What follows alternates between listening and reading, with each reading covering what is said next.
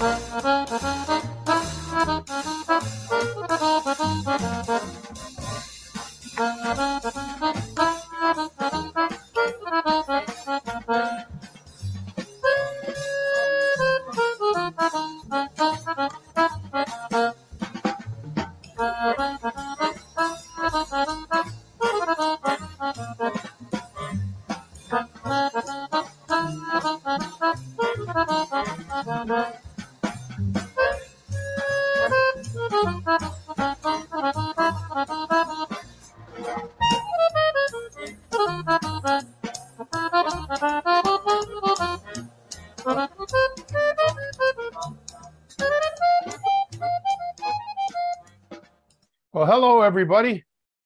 Welcome to the Snap No Tap again. And Joe is back in town. See, when Joe leaves town, bad things seem to happen. Like when Martin leaves the country, like the world falls apart, like America goes under. So we've got to keep Martin from leaving the country. And we've got to stop Joe from all this traveling, man. It's got to stop. So Well, he's my- back. Huh? I was say my parole officer is working on that. So Yeah. Well, house arrest. There you go. Uh, we we ought to get my buddy Dan Nadolski. He's retired from the Cook County Sheriff's Department, but he did the electronic monitoring. Uh, he was one of the big shots with that, so he could he could get a monitor for you probably. He's retired now though.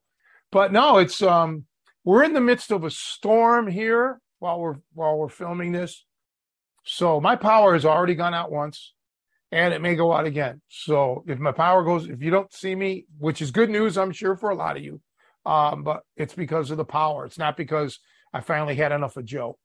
But anyway, yeah, welcome, Joe. Joe's got a special guest that I'll introduce in a little while. But Joe, tell us again about this travel that you did. well, we're visiting my wife's family out in California, and so uh, it was a great trip. Um, got to the Monterey Bay Aquarium, awesome place, a lot of fun there. I posted some pictures online for that. Uh, we went to a couple national parks. Went to Sequoia National Park and uh, Kings Canyon, which are all very awesome. Um, yeah, just had wonderful times there. Uh, I mean, California is just amazing as far as the natural wonders there, uh, you know, and, and things to see. So I can't recommend it enough. I know previously I've been to um, uh, Yosemite National Park, the valley there, which is just stunning and amazing. But yeah, uh, definitely everybody should be on their bucket list going out there and seeing the national park. And actually, our guest Ben, who I will introduce in a minute here, he's from the West Coast too, so he's probably got a lot of cool stuff to talk about from where he's at. But yeah, uh, great trip. Um, happy to be back. Uh, back in the saddle. You know, you get homesick after a couple weeks, but uh, California is a place to be, man. It's a it's a, a amazing place. So I'm always happy to go visit family out there. So how's your last couple weeks? How did the seminar go? Uh, yeah, it went, it went fine. Um, you know, they're a great bunch of people. Oh, yeah. So let me talk about the seminar. I don't have. eh, let me see here. I let me let me look on the calendar because I always give the wrong date. Now this is important. So we're August. Let me figure out how to do this on my. I don't know how to do this on my phone. It's, is it the third uh, Sunday in Yeah, September? One, two. So it's September 18th, Mhm. S- Sunday, but now there's been a change. We had, I thought, a year contract to coach out of that college, but the guy that set it up is retiring at the end of the month. So um, uh, let me think. I'm, I'm not. I'm not thinking too clearly today. What, what, uh, uh, uh, Chuck May, who's handling this now, he's still going to try to pull that off, but it doesn't matter because we're you we're, going to use the um the Krav Maga school. So I did the seminar last week at the Krav school, okay, um, which is fine with me because they have actual equipment such as pads and weapons, you know, so I can teach the real shit uh, coming up, which I plan on doing the first of the year, really getting in all the all the nastiness. Um, right now, none of that's no, people who think that they can use all these dirty tricks against a trained fighter, you're going to fail because you don't know the fundamentals.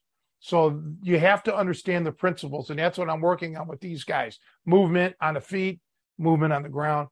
So that's going to be fine. But either way, it's going to be in either the crowd crop schools in Downers Grove, Um, so Joe, you'll put the links again just to Chuck May's um, website because he he handles all of this. But uh, yeah, no, there are a great bunch of people. I stuck around and did a private with a with a with Tony. Hey Tony, I did a private with him. Really great guy. Um, and uh, yeah, it it was fine. Uh, and it's a lot cooler in there than the than the uh, wrestling room. So uh, got actual AC. no, they don't have AC going. They just had a fan, but you have no no absolutely no uh, comprehension of how warm it is in that wrestling room to the point of it being not healthy. It's not a healthy atmosphere.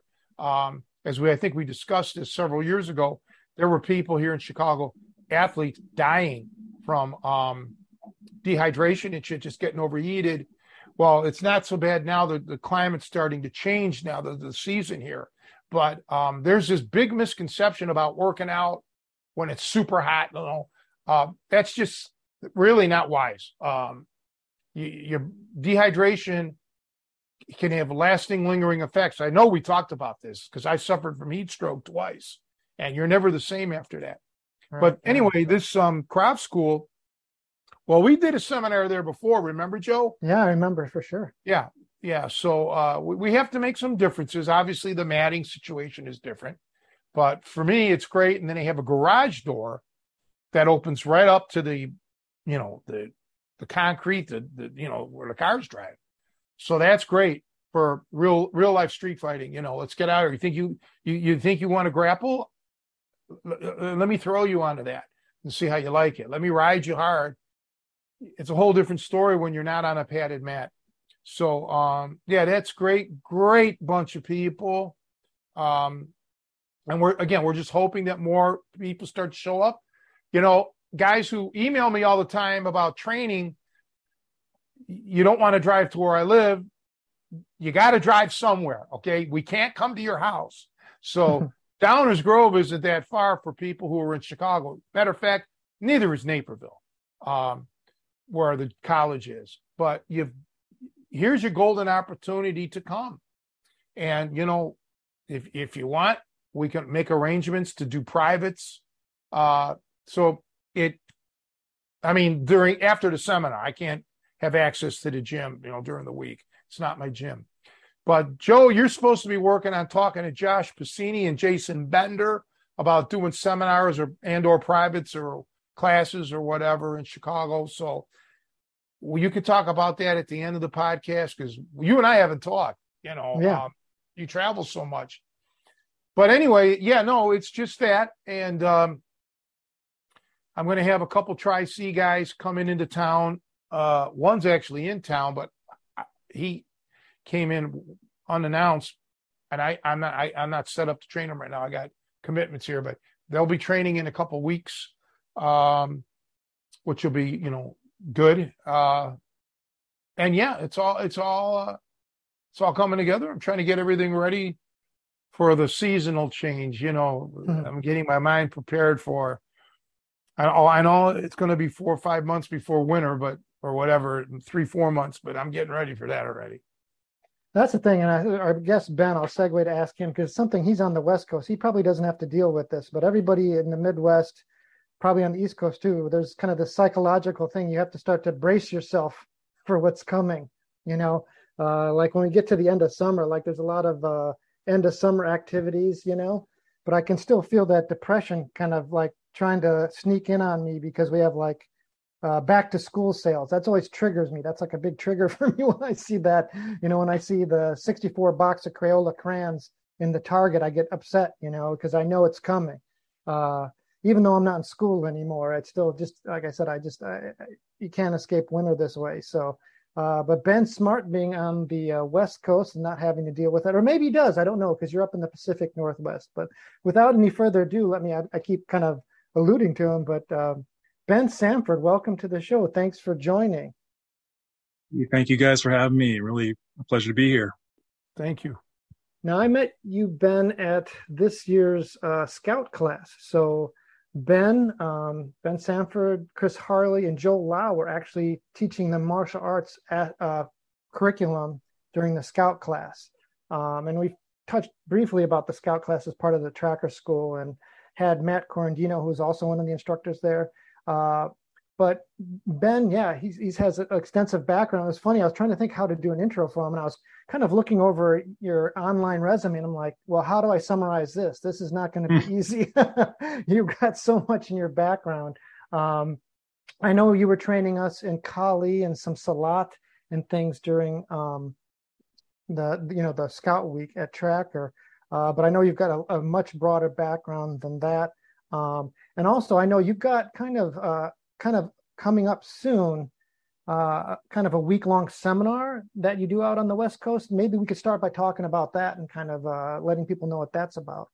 Sure. Yeah, appreciate it. Um, yeah, so my martial background's primarily the last 20 years has been Kali and Silat. And um, in a fusion, uh, my teacher, a system basically put together, he calls Sikal and uh, so it's it's really looking kind of where those two align, which is many points of contact.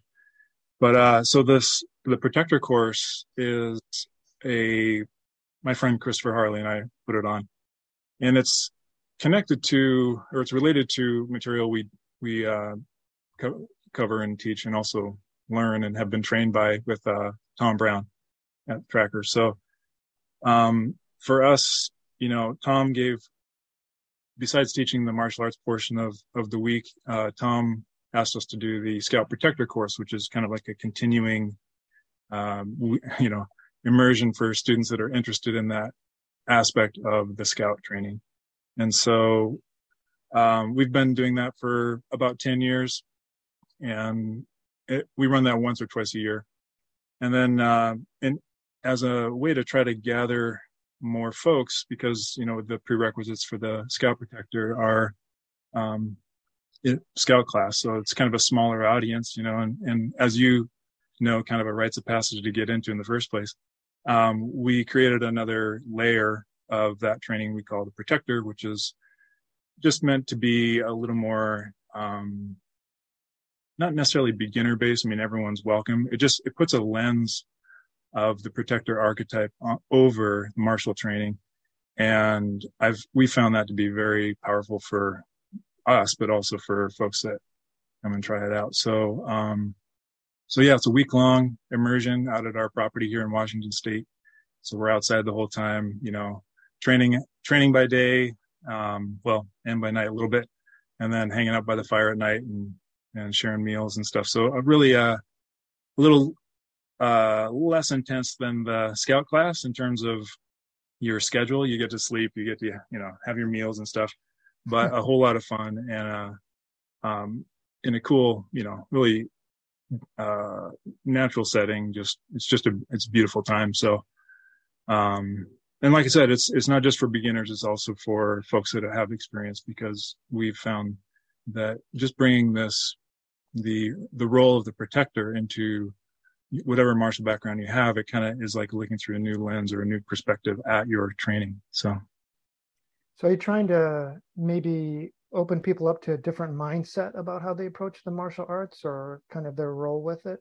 Yeah, you know, um, yeah, that's that's a good way to put it. I think you can take kind of any experience or even no experience and just kind of activate the uh, protector archetype. If you think of it in terms of you know roles and duties of human beings, you know we have, and this is something that we got from Joe Lau actually, who I think you've had on there, and and mm-hmm. uh, he's an instructor at Tracker. But um, when I was going through my scout class, actually, is where that distinction was made for me. I had a previous history of, of training, and then at 25, I did the scout class, and when this idea of the protector was brought up, it really kind of um, kind of really awakened me to a whole nother way of, of framing my training and approaching martial arts. So, um, and we tried to do that somewhat during the scout class. I mean, it's, it's a little difficult in that context, but, um, I don't know what you, you thought of that, but it's, there's, it's some of that's present there as well. But yeah, so it's a, it's a paradigm, uh, paradigm shift, kind of a philosophy, but also can be embodied, you know, so. And I know, and I'm going to kind of loop Tony in because I know it's one of the ethics he's often kind of um, you know, prescribed to me or talked about is that, you know, that once you re- uh, reach a certain level of training, there is kind of a certain maybe level of responsibility to those around you. You know, um, kind of like the uh, medical version of it would be like, you know, is there a doctor in their house? Is there someone who can actually, you know, maybe jump in here and kind of, uh, you know, think about your role in the environment too, and trying to make those around you safe. You know, I know that's something that Tony's kind of informally talked to me about a lot. That you know when he's out with his groups or whatever that that's something you know he feels there's a almost a, a duty or a responsibility when you when you develop these skills um, to you know try and help if you can. And um, it's it's kind of a heavy responsibility. I think a lot about um, and I, I don't know if everybody has that in them when they train. I mean, some people they're just looking out to protect themselves, and that's fine. I mean, everybody needs to know, I think, how to take care of themselves and be safe. Um, but I think there, there are people who go beyond a little bit. You know, I often think about like an, on an airplane because I was just traveling where they say, "Hey, do you want to sit by this exit because we might need you to step in and help?" And think about that as your role before you accept it. You know, and um, and so it's it's something to be, I think, aware of and think about as you do your training. Um, you know, it's it's not a necessarily. Some people just do it by default. It's instinctive you know they they, they just want to be that person and other people have to uh, uh, i think make a uh, a conscious choice to, to be that or not yeah or you have to have the ability too i mean having the desire is one thing but if you don't have the goods to back it up you can you can inflame things you can make a make it much worse um you know so you really have to know what you're doing especially nowadays with everybody's gun crazy um but you know, you yeah, there's just people I I know I know of, um, obviously won't mention names, but pretty famous, well not famous but well known martial artists that fold under pressure, right? They they they don't do the street fight thing, all right? That's not their cup of tea. Um, and where other people may mock them, no, at least they know it, all right? I, they they're aware of it. And uh, so I give them credit for at least saying, "Hey, you know, I'm not a street fighter. I I'm just into the sport aspect of it.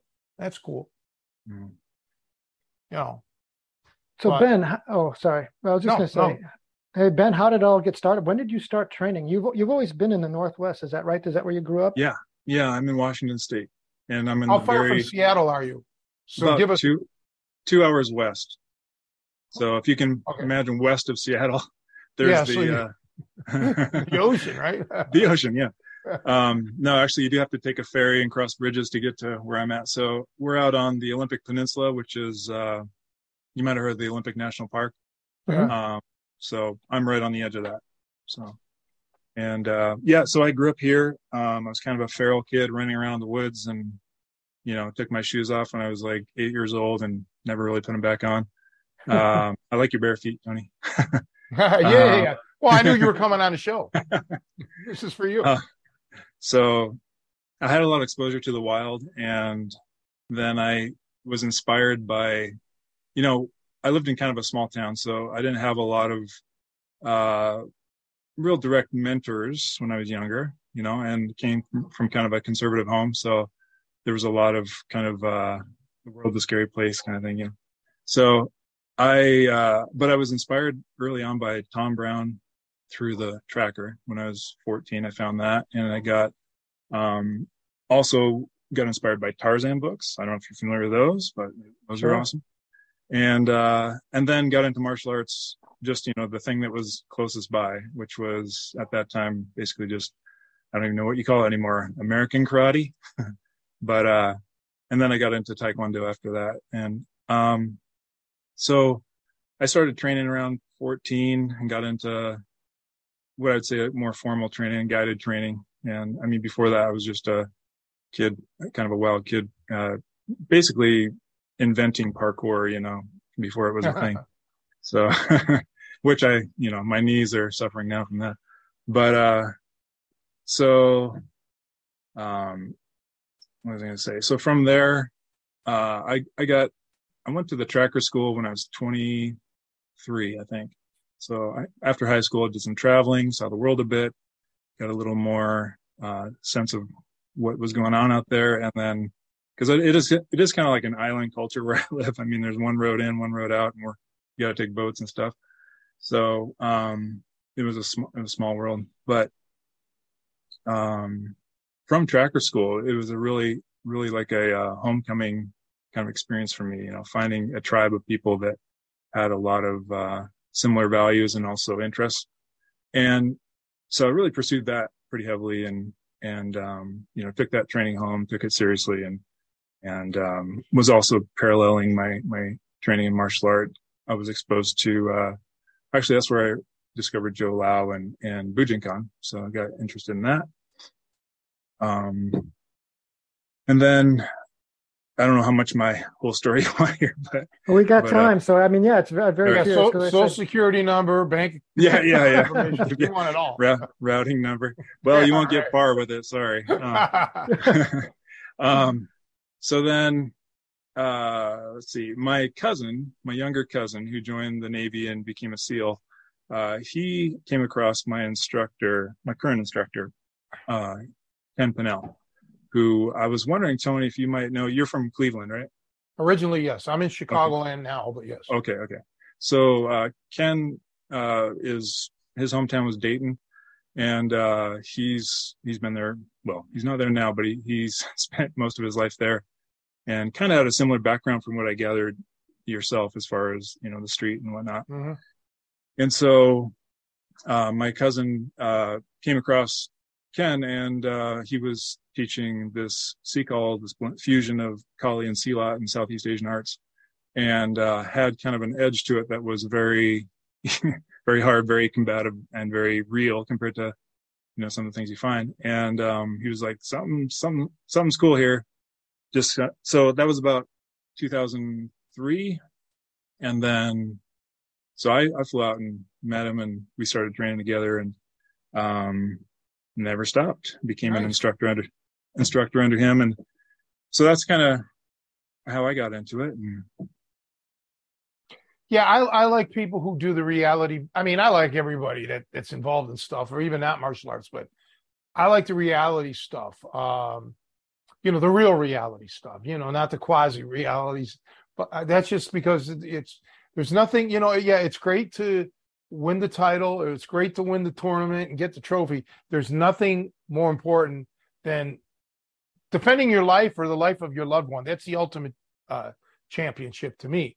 So, um, you know, it's yeah, I appreciate guys like yourself that that make the journey. You know, you traveled halfway, almost all the way across the country to go train, which is, um, you know, fantastic.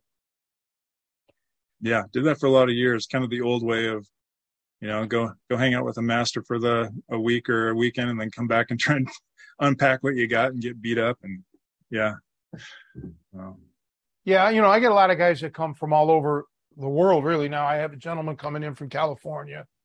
Well, he's here, but he's in Chicago, but he'll be here um, at the house in a couple weeks. Um, and you know, the thing when you travel this way, it's like don't don't try to cram it in. You know, don't try to learn somebody's. I'm not telling this to you. I'm just saying it to our listeners. Don't expect to learn the whole system, right? Because you'll you'll you'll learn nothing. You you want to you want to work on a few things and and get those halfways, get them halfway decent, and and get your mind stimulated. That's the biggest thing with me. Um, no matter what we do, uh, self defense or just daily training, everything starts with a thought in your mind.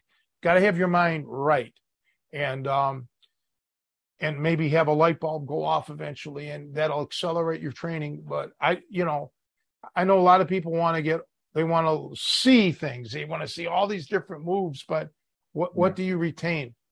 That's the problem. You got to try to retain. So um, that's just my take, you know, because when I first started training, um, I don't recall now that was you know 45 years ago with the with the catch wrestling, but um, I do recall that it took a while for the thing to to sink in. Okay, now granted, I was in the same town, and I was going there basically almost every day. But like if if I had to travel, it, it would you know would have been hard for me to do because it takes a while, you know, for it to click. Yeah. But I'm glad that you did it.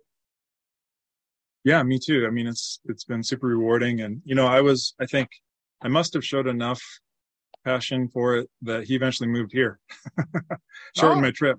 Yeah, it's cool. So we have, you know, I have a community here because I have a training center besides martial arts. I mean, it includes martial arts, but it's uh, I don't know, Joe, if you saw uh, Tribal Edge, but that's that's the uh, kind of multifaceted training center that I run. And so we had a community here that was already interested, and and um, I was trying to, you know, preserve and keep what I had been had been learning. And um, it took about ten years, but he he moved over here, and we had a good five years with him before he moved on.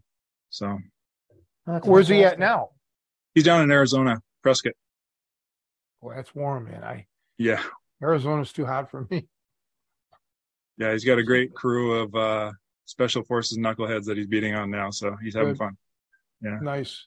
Yeah, there used to be a guy. Well, this is when I was a kid. Michael Echanis. He allegedly. I know trained. exactly who you're talking about. Yeah. Yeah. Well, there's. I don't. You know. I mean, I was a kid, so I don't know what what's true, what's bullshit. I, I saw a couple books, um, but you know, showing the stick stuff and and and and what have you. But um, I do know that there have been some phonies that have been involved with the, um, you know, military, special forces or whatever you want to call it, tactics. I've trained some of those guys. They're very, very nice guys, but there's guys that, you know, made their living making these claims. And I can tell you they're full of shit. Not all of them, just there were certain ones. Some are alive, some are dead. But um, yeah, some of it is just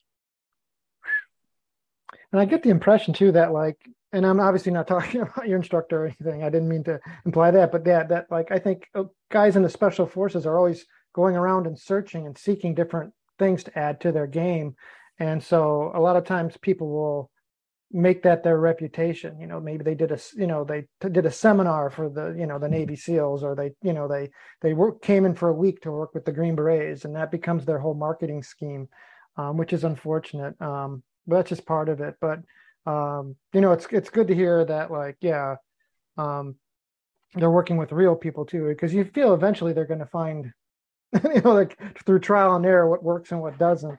Um, so, but yeah, I remember going way back to Echanis, and I, I still have some of those books shoved away somewhere in my attic. Um, but uh, you know, you kind of mentioned your school, Ben, Tribal Edge, and I, I think I was I got the the privilege of um, one of your students, I believe, was at the scout class, and I got to actually take the shuttle out with him. And I, his name escapes me at the moment, but he, cool. I, I think so. I, were you demoing with him occasionally? Yeah, yeah, yeah, yeah, yeah. Really, really cool guy. And and I, I want to kind of, he kind of talked about something. I maybe ask you to elaborate on. He talked about kind of your school and the. I guess he referred to it as like the the different like points on the compass or the different pillars kind of all the things that you're trying to cover in your school. Maybe maybe you could talk to that and describe all the things that you're you're trying to uh, work on or or pass on in your school. Okay. Yeah sure. So our our curriculum is uh, again it was highly influenced by uh, obviously my teachers. That's where everything you know standing on the shoulders of giants. Um, my uh, Joe Lau was instrumental in giving, kind of helping me frame our curriculum.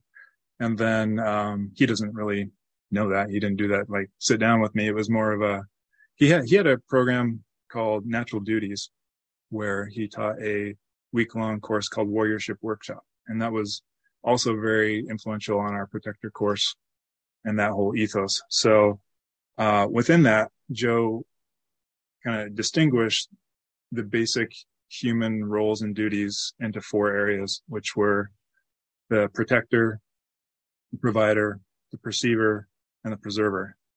And um, so if you think about that, you know, archetypically as just huge containers for for human activity and human needs. Um, inside of that, you know, obviously the protector kind of holds the space for uh, protecting life, the the defensive qualities, and and we have it today. I mean, it's still present with us obviously is law enforcement, the military, the uh, security and, and, martial arts and all that stuff. Um, and then we have in the perceiver category would be tracking uh, at the primal level. So um, meaning kind of fundamental or, or original level. So the, the skills that correspond to tracking uh, are nowadays kind of expressed through information gathering. You know, it would be like uh, the media, which sadly is struggling, but uh, you know, even the scientific inquiry, all kinds of anything that's kind of pushing into mystery like that and gathering information. Um, but traditionally it would be the trackers and the scouts, you know, and then we have, uh, the provider, which is obviously the life supporting skills of shelter, water, fire, food, you know, basic survival skills, but also the thrival skills of, you know, uh, moving beyond that, building home, building, you know, uh, basically nowadays it's our mechanics, plumbers, uh, house builders, you know, the, the grocery store, all of those infrastructures and then the uh, preserver, which is the healing systems. So um, traditionally, it was the herbalist, the shaman, maybe the um, that kind of work. But now, obviously, it's all of that infrastructure as well. So the from emergency medicine to um, all all the different types of care. So so anyway, those four directions, if you will, and it's kind of modeled on a um, visually on a on a compass, like old, you know, in Tom's tradition, it's the medicine wheel or the, the directions. And so that's how it's kind of contained and, and organized as a way to start to understand it. And there's a whole very rich, uh, thing there as far as that being a, a very powerful tool for, for learning and for kind of holding information and wisdom and stuff like that. So, um, but anyway, so I used, I used that kind of archetypal, archetypal model to um, start to, uh, uh, first of all, kind of collect the skills and then start to kind of unpack them and, and figure out how they connected and were, were related and how to share them. Uh, and my contribution, if there is one, I would say is, um, I have a desire to uh, integrate and to kind of make things accessible for people.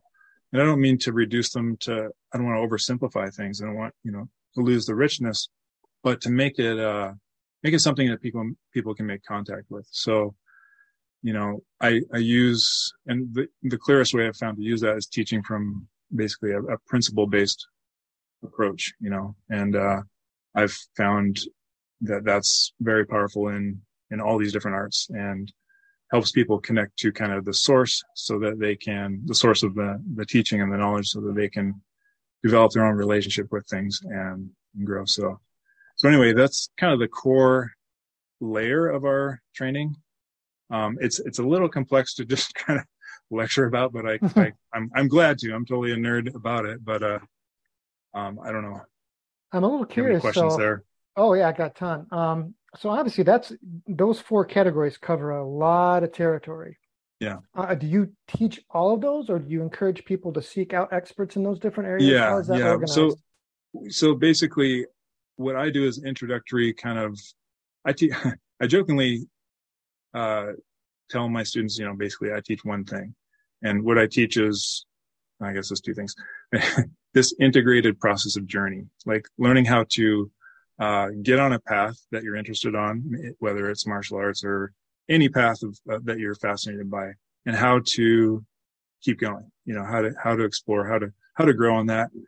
And so that is, I would say, kind of the focus that I have is, it's, it's kind of, I call it meta education or meta school where you're actually learning how to learn, you know, and I think that's a very important part of the process. So that said, I do introductory classes on each of those four and then encourage people to, you know, kind of point them towards sources and bring in sources as far as expertise. So, um, generally though, it's funny. We, I haven't had, it's been a while since we've, well, my school's pretty quiet right now. Post COVID, we're still kind of re-ramping up, but, um, there hasn't been a huge need for, um, bringing in outside experts. I mean, as the needs arise, I, I do that. It's, uh, partly I think because the the way it's taught is so um, people learn how to do it themselves. They, and not they learn how to find it themselves. They learn how to learn themselves. So so they're actually already in this research mode and also in this discovery mode where i'm kind of like i don't have to do much more you know? So sometimes we'll bring in experts for workshops, but I'll find that the students that I haven't talked to for like a year, instead of being, you know, uh, a year of space where they haven't done anything, they're like, Hey, check out all this cool stuff I've been studying. I'm like, awesome, you know? So it's like somehow it's planting seeds that kind of grow in people and, and they're taking off. So interesting. Yeah. Do you, do you have to, so, you know, obviously, you know, my initial introduction to you was through martial arts and I'm, you know, initially always when someone talks to school, I kind of picture, uh, you know, kind of a dojo or a boxing gym kind of environment where people come in weekly and kind of train. Um, I guess A is, you know, with your, um, your current martial art, and I can't remember the name because it's not, it's Kali and Silat. You, yeah. Okay. Um, uh, so I'm assuming you have uh, like regular weekly classes with that. You're passing on that tradition, but then for the kind of thing you're talking about, it doesn't seem. It seems almost like a mentorship thing. Like, uh, you know, is that something that people eventually, as they're going to their school, you're like, oh, this person, I think I could mentor them to go out there, or is that something you introduce kind of right away? Yeah, I, I, I'm just curious to uh, kind of the structure, trying to yeah. you know picture what's happening.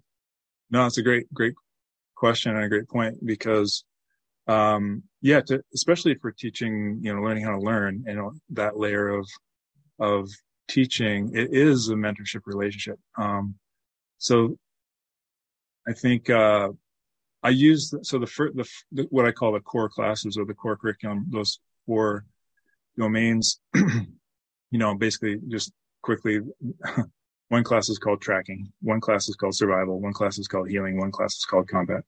And they're just four placeholders for those pet. So I see them as like doors or trailheads that go infinitely in each of those directions, right?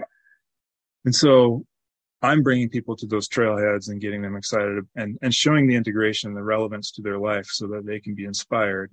And then if they begin to go on that journey, they start to um, kind of immediately, as you know, pursuing any any path, you have to kind of run. You run into yourself, is what you run into.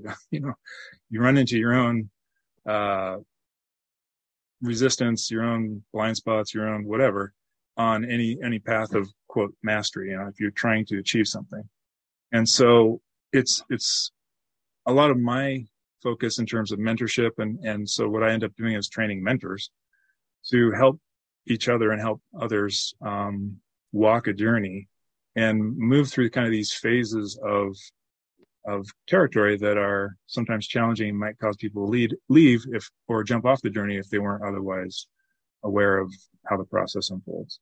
So, so there is a, um, I do have, okay, so everything right now is a little odd with, uh, recovering from COVID. Um, I took all of our classes outside. Most of our classes are outside anyway, almost all of them. But I do have a, a home dojo. Um, we call the lab, which is, uh, we shut it down at the beginning of COVID, but I, I still do personal and private training there. It's, it's a little small. So, um, but so basically everything's outside right now. And, um, I have a monthly day long workshop and then I have, um, a small group of ongoing, you know, weekly st- students. So it's been pretty small right now, but you know, so I've, I also have had programs that run for a year continuously and the program itself is called the journey. And it's the, it's the one that ties all of these subjects together and kind of gives the people this immersive experience.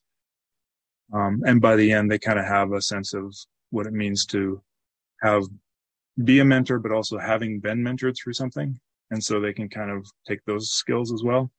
And so I find that they're doing pretty cool stuff out there in the world. You know, it's and Michael was one of them. Yeah. So um, if you noticed, I mean, I can't claim all of his awesomeness. That's him, but um, that's probably what he was referring to as that method. Yeah, and it was just kind of an informal chat, and I can't remember how we, you know, we got onto it, but it was just, and some of it was just me picking up him talking to other people because I think um, you know, he'd helped someone repair their vehicle, you know, so he had some like mechanic background. He was very familiar with that. And then, oh, he's also going to nursing school and he's training in his martial arts and oh, he's at the tracker school. And so I could start to see exactly all these dimensions that you're talking about. And, you know, so I was just kind of, you know, he and I were bouncing questions back and forth, you know, and I was still kind of in a daze coming out of scout class, so I don't remember exactly what yeah. all the details of it.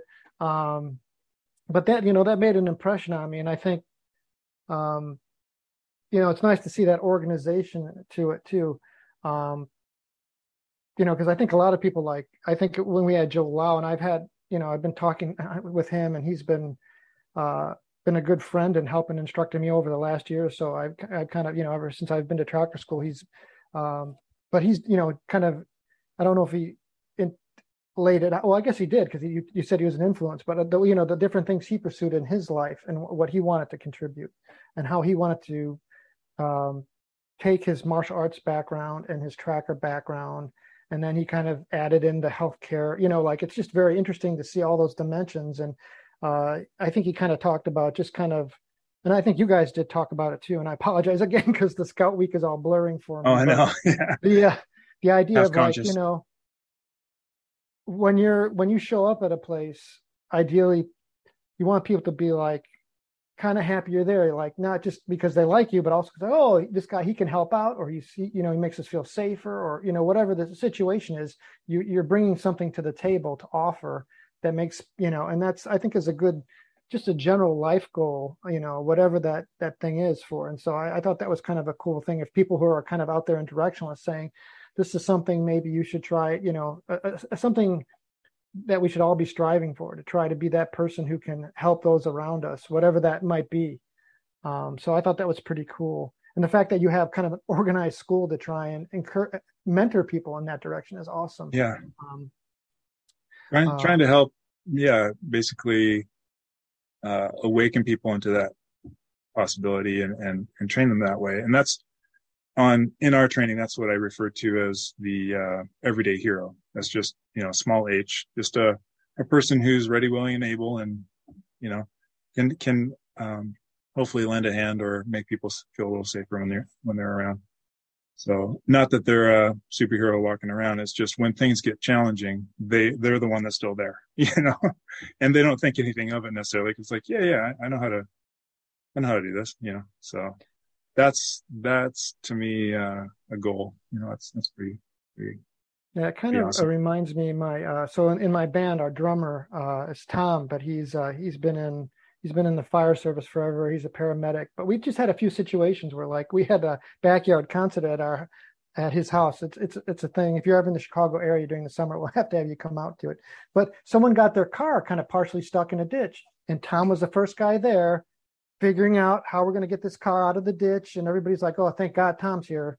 Uh, yeah. you know and that's kind of cool to be that guy or try and work on being that guy uh, you know it's something to strive for i think and some people just do it unconsciously they just want to be there to help but it's also like uh, you know like i said it's a it's a it's a motivating thing i think it can be for some people i, want to ask too uh, in your opinion on this and maybe there's not a, a straight answer but do you encourage your your students to be uh, kind of generalists in all four of those dimensions, or you, at some points, like so someone's going towards one direction, do you want them to specialize? What or, or do you? What's the balance there?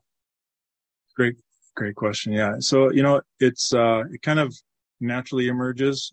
I think of it as, um, building a, a fairly strong base in, in these different areas. And this is for folks that are sticking around and say doing our journey program. But what happens is, you know, just like there's different directions of focus, there's different constitutional people are just different. They have different natures, different interests, different gifts. And those things just emerge, you know, they just show up. And so it's it's not really something I have to suggest even or coordinate. It just if you if you get people excited about living and about contributing, they just they get called in a direction, you know. And so um what what I one of the quotes I like actually I don't remember where it's from is uh you can't make a choice you can't perceive. And so what I'm trying to do is kind of reveal these different you know give them more choices so they can actually be an artist in different ways of life you know? So um so yeah that that kind of takes care of itself. And it is important though because there is a point where you can't generalize on everything. You need you need to pick a path you know? But along with that if you're if you're picking the path if one of one of your skills is learning how to learn it does kind of give you unique access to to um, any path you're on and kind of laterally a little bit you know it's not like you can master everything, but you know, um, there's insight that you can gain. So, so I guess what happens is people will, and the way it's, um, the way we do it, the way it's learned is like, you're, you don't leave your insights in the dojo. You don't leave your insights in the, you know, the training field. Um, it kind of goes with you through the day and you find yourself find, find yourself making connections and, and finding deeper meaning in your, in your lessons, uh, whether it's a physical lesson, a, mental insight, emotional shift, whatever it is, that kind of permeates your life, you know, kind of horizontally. And um, so I found that to be pretty amazing. I think that's because the practices are uh, embodied. You know, they're they're not just uh, propositional or theoretical, like like going to a college course. you know, it's stuff that you are having an experience that's shifting you at some fundamental level that's changing how you see the world and and giving you perspectives and that kind of that permeates out you know so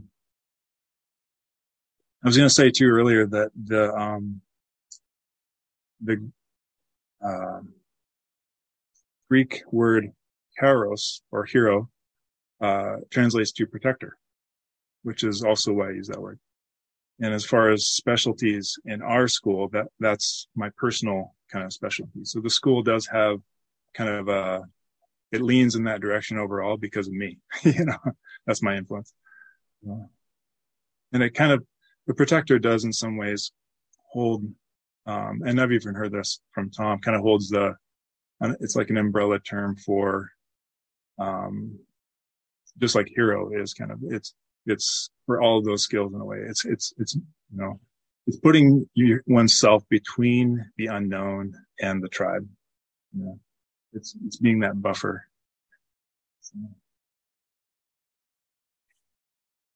Some people aren't cut out for that. That's the thing, you know, and, and, and that's okay. You know, everybody that I think is cognizant mentally has a role some, somewhere or another.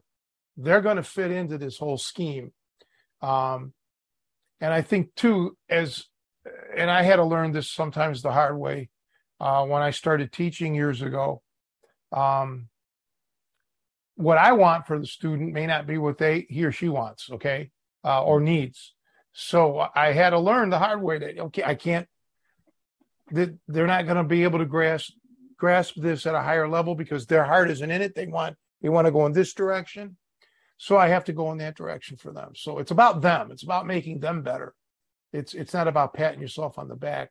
Yeah, yeah and I and I do find that there's roles, there's things that I wanted to do in my life.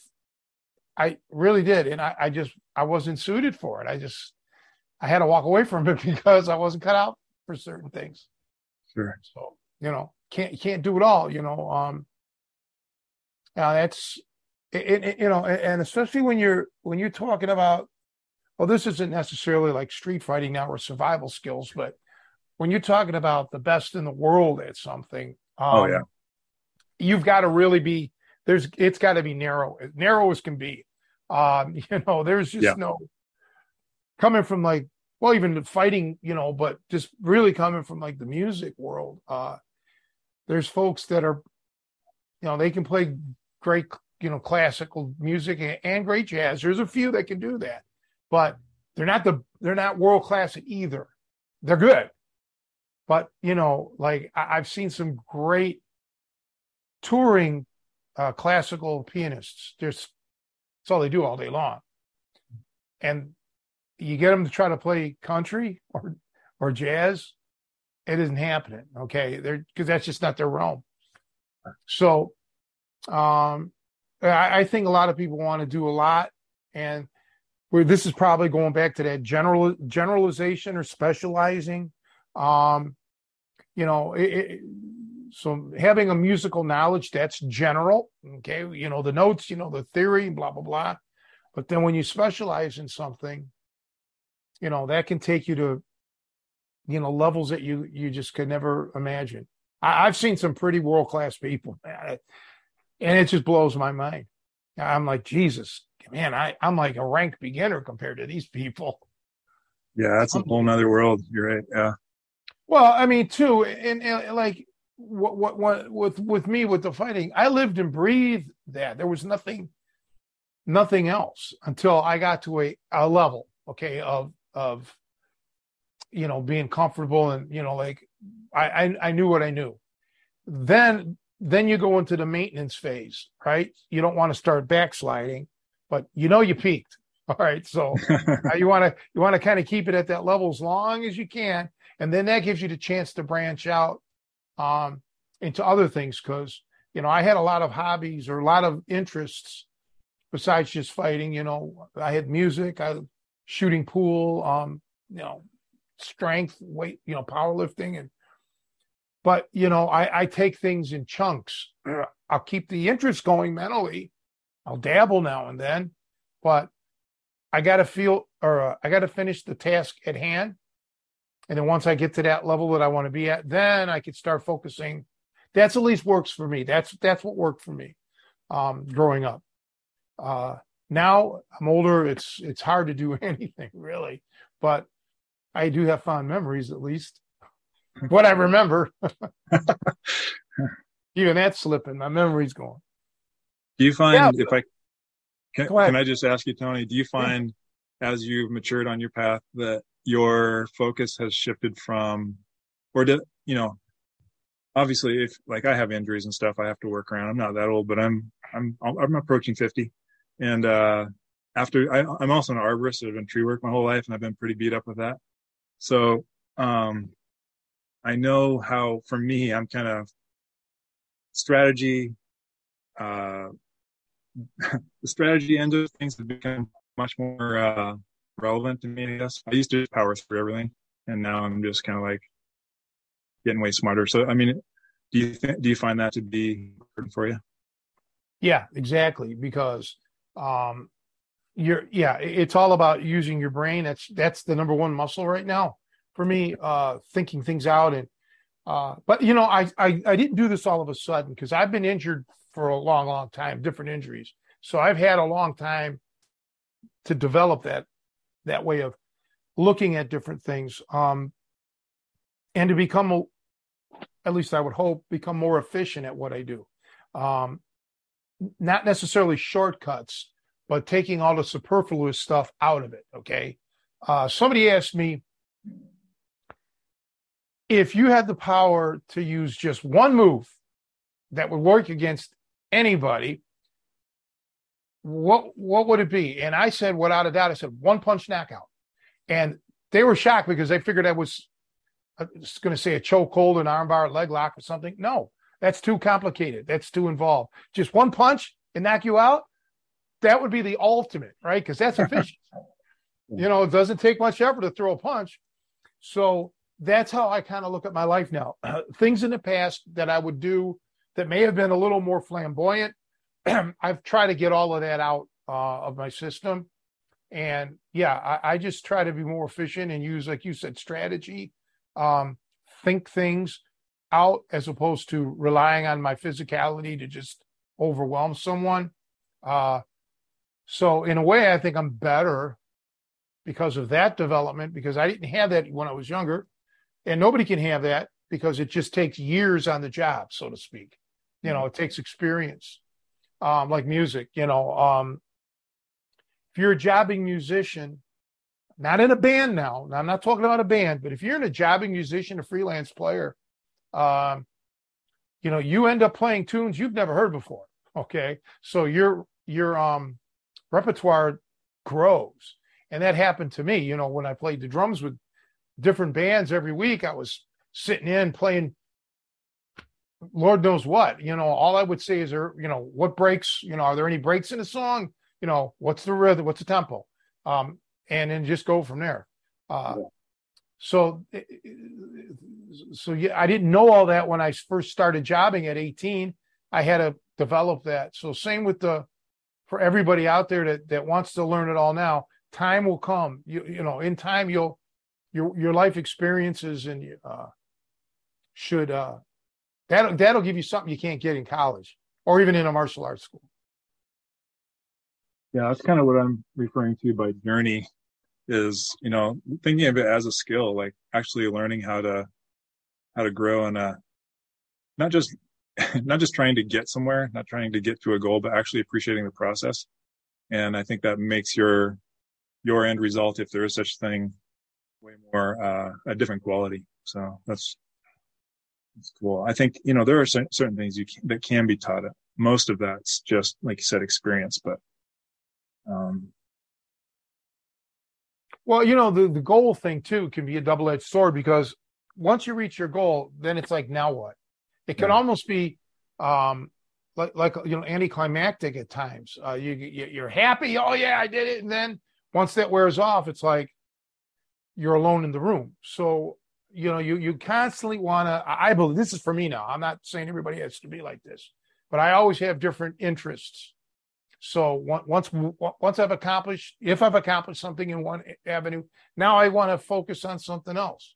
Um, you know, what's the end game? I'm going to die in the end anyhow, just like everybody else. But I want to at least try to live my life to the fullest because I think, especially in my personal life, it's it hasn't been about me for many many years. All right, for dec over a decade, I'm dealing with outside forces. You know, taking care of other people and just things that I have no control over. So I and I know there's other people in that situation or worse. But when you have a chance to take control of your own life or something in your life, an aspect of your life, there's nothing more enriching to me, I, I think, because now, you know, you're making yourself better. Ergo, I think you can make everybody else around you better. Because if you're the if you're always down in the dumps and the mope, you know, it's kind of who wants to be around that? But when you walk in tall and you feel good, you just kind of give off that that vibe um, that aura, and it, it just makes everybody else around you, uh, you know, you you become an uplifting person. So, uh, yeah, that's what I'm. You know, I'm I'm in that phase now where I'm trying to get things organized in my life right now, so I can start working on on myself a little bit again. Awesome. Yeah. Well, it's everybody's got their own journey. You know, everybody's got their own thing. You know, Joe's more or less a traveling man. I'm I'm not a traveler. Okay. Um, so I'm more of a homebody or like my neighborhood, my area kind of guy. Um, Joe likes to go everywhere. Uh, I just like to go to Cleveland if I could, you know, just to see my old, you know, just the area. Um, uh, or, or just go to Chicago. Chicago. So there's so much depth in the city. There's so much to do in Chicago for me now. And I mean, you know, he's a nature guy. You guys are both nature guys. I'm not a nature guy. I'm a city guy. So for me, I can get, I can get so much out of just being in a city, um, and and absorbing the the culture and the people. It, it's just like for me, going on vacation is to go to Chicago because mm-hmm. I can go to a Polish area where they don't even speak English. I could go to a Greek, you know, Italian section, Irish, and it's like an escape for me. It's like, in a way, it's like being in Ireland or being yeah. in Italy for a while. Uh, I just love it. You know, that's just me. I don't get to get to the city too often, but um, I will again. That's cool. It just yeah. cracks me up that you call me the nature boy because I'm like when I go out to the tracker school, I'm the city boy. You know, I'm like the guy who doesn't have, no matter which household he goes to, he's the odd, man out. But it's not in a negative way. For, for I don't think either of it. Uh, actually, I like. I just had a talk with, um, and I can't remember her name. Um, Raquel, Charlie's wife. Charlie's Trixie. wife.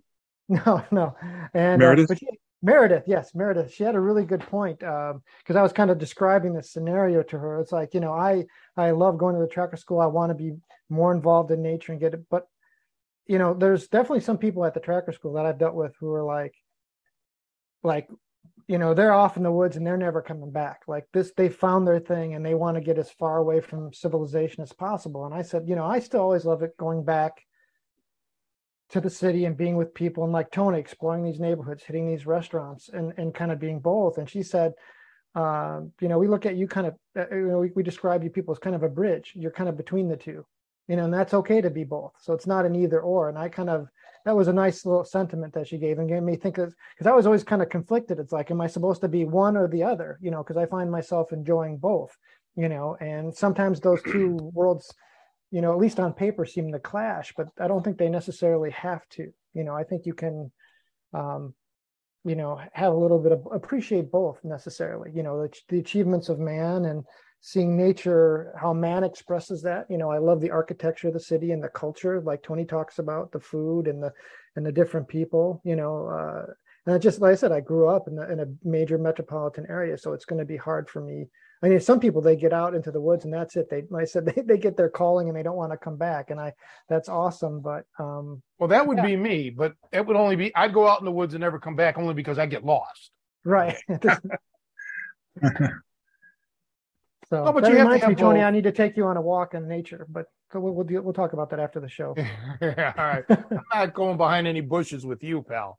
Um, but no, you know, it's when you look through the history of the world, you know, the civilizations they sprung from. You know, yeah, there was always the rural thing, but you know, cities, you know, big metropolises. Um, so the world wouldn't be the way it is now without that element. Um, so I think sometimes people forget that, especially now that I live in like a rural area. Um, they don't get that part of the reason, like they hate Chicago in general, where I live now. But part of the reason that they got what they have out here is because of Chicago, because this is a, you know, like a satellite, uh, and you have folks like myself and others, of course, that that moved out here from the city and while they may resent it, the locals resent that. I know that because they've said it to me. Um, you wouldn't have what you have out here if it wasn't for the Chicagoans or other people more more cosmopolitan that moved here. All right, and and now businesses are like, well, we, we got this influx of, you know, a, a variety of different types of people, and well now we have a chance. Let's make let's let's do this. Let's build this or let's get this store or blah blah blah. Um so there is that lady's right to talk about a bridge. It there is an intertwine. It, it, things are like that you know there's not this chasm where you can't cross the nile.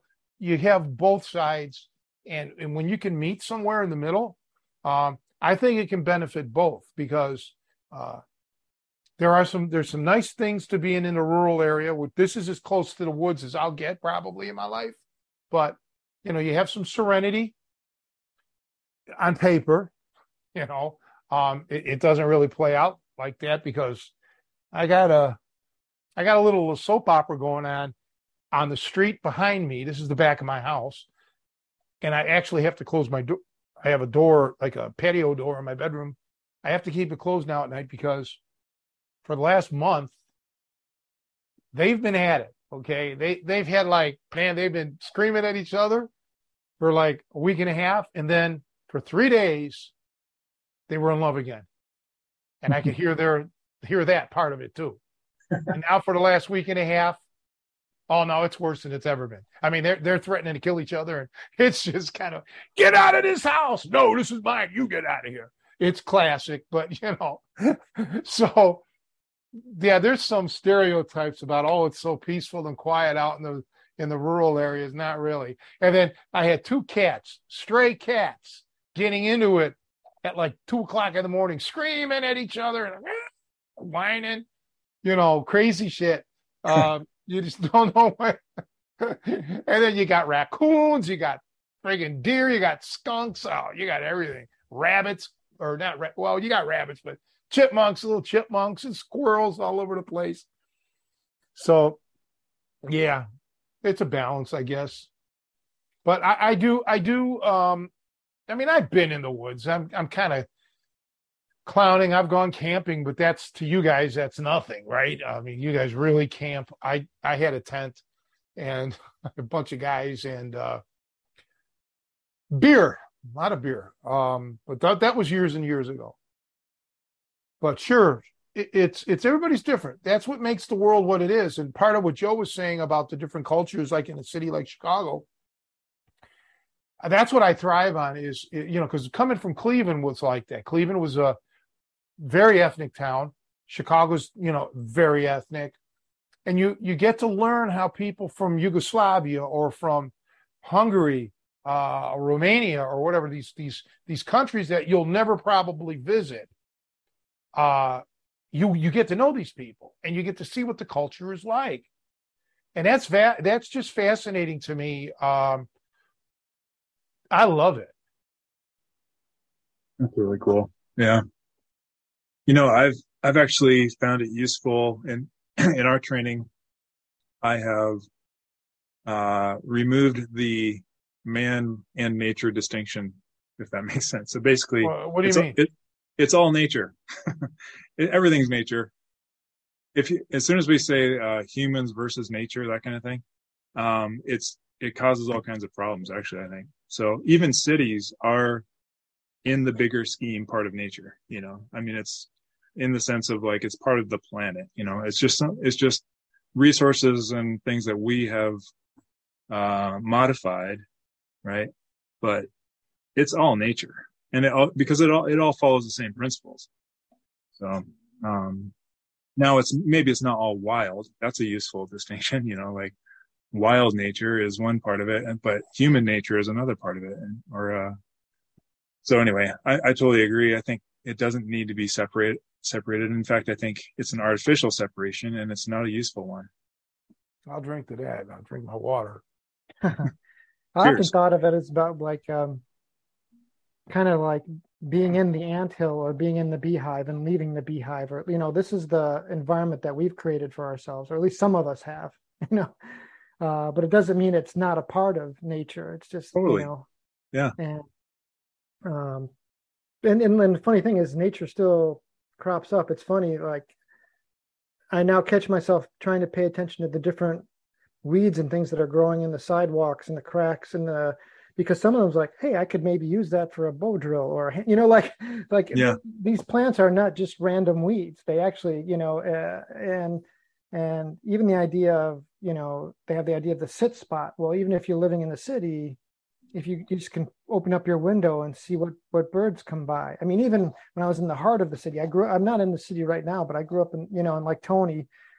We have squirrels we have birds. I mean not to the extent like you know you don't have the um, the uh, raccoon cat rumble that tony's having to experience nowadays on a daily but i mean even in the city like when he was in cleveland or i was in the city in chicago nature still creeps back in you know they have you know to varying degrees you know and so you're still you know i had the river in the north side of chicago where it was just I would cop the fence and just go exploring back there. That was my nature exploring as a kid. So it's it's you can never be completely separated. And I guess unless you're in a rocket ship out in space or something, but um, even hey, that, there's still know. still nature, right?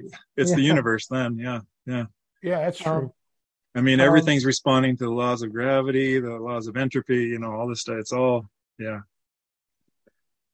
um, Well, you I don't know, how- oh, go ahead. it- it- it's it's it's an interesting concept because um it, it's all relative like I- i've seriously met people from other parts of the of the world that are like um you don't really have slums in america you don't you don't have the ghettos or the slums like we have in their country okay uh, or like what's going on in ukraine with war torn or other areas of the world that's you know, the Gaza Strip and shit. You know, I mean, so when people hear, for example, make snide remarks about the violence in Chicago, you got to take it with a grain of salt. I mean, there's areas of this world that are just like literal war zones. Um, so yeah, I, I, I, take, I take things, I try to take it with a grain of salt. Um, you know, uh, and I'm a numbers guy, so I understand statistics. Like statistically, Chicago's not really that dangerous compared to other like small towns somewhere. Um, but for me, it's finding your your comfortable slipper, your your shoe that you like to wear. Become that, you know. Just try to find where you fit in the best you can. Um, and for me, I, I I do like. There's parts of this I like out here, but I, I'm a city guy too. That I'll never not be a city guy. Just like my heart is always going to be Cleveland, even though I've lived in Chicago longer than I lived in Cleveland. Um, I'm I'm a Cleveland guy. I mean, that's just how I feel. I'm my heart's Cleveland, okay, and that'll never that'll never go away.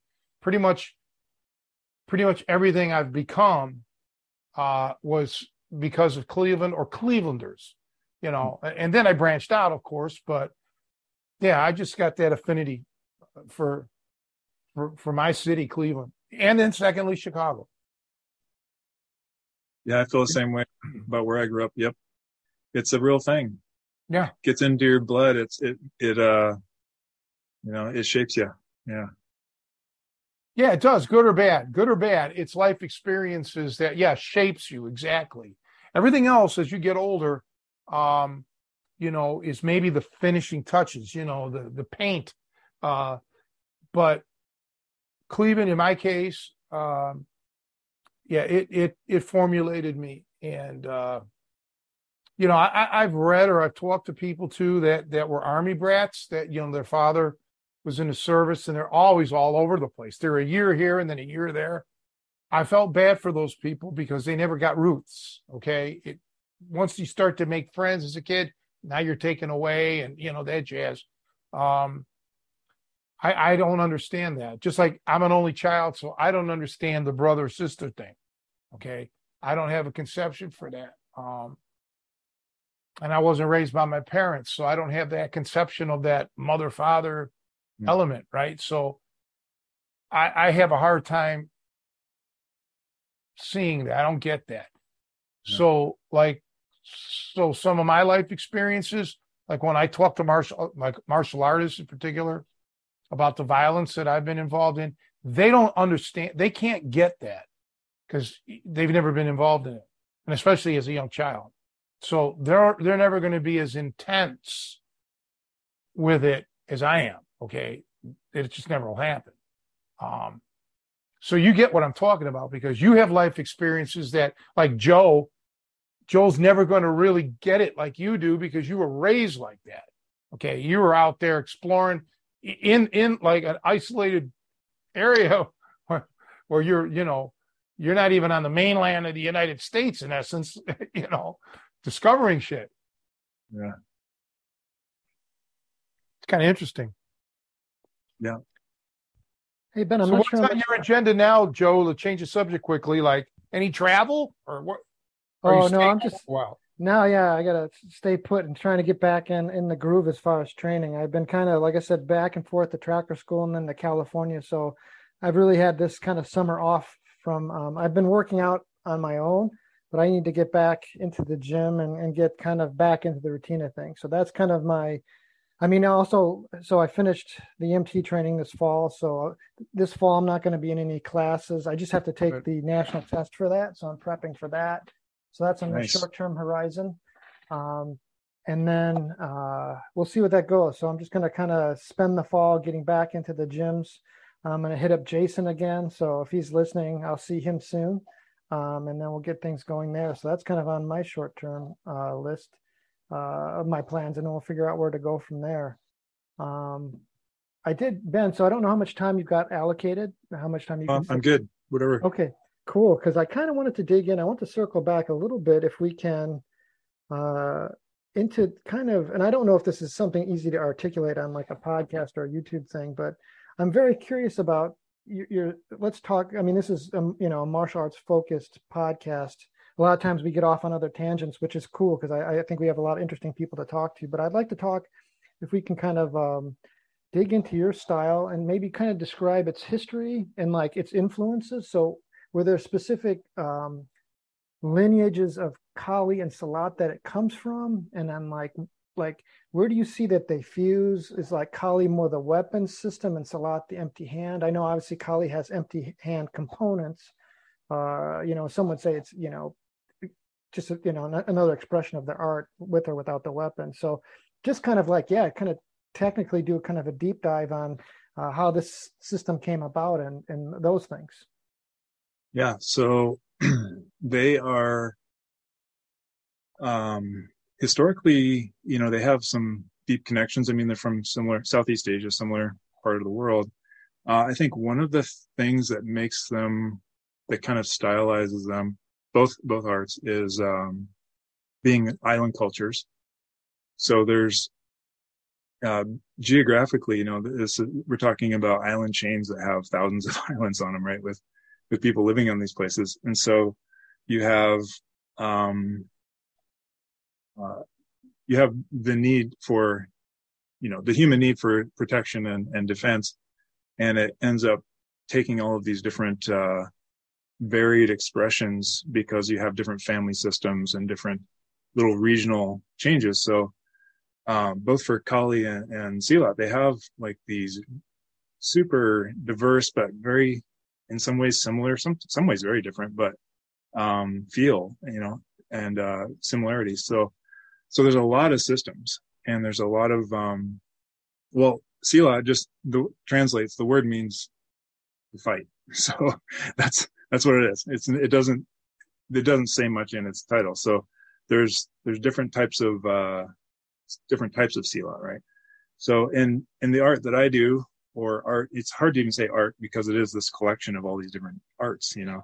So but it's been influenced by um right the primary sources for Sila were through the uh, de Thouars brothers, which is uh, the system of Serak, and it's um, primarily the system that I learned is called Bukti, Negara, which is a it was taught by uh, Paul de Thouars, the the oldest brother of this uh, de Thouars family.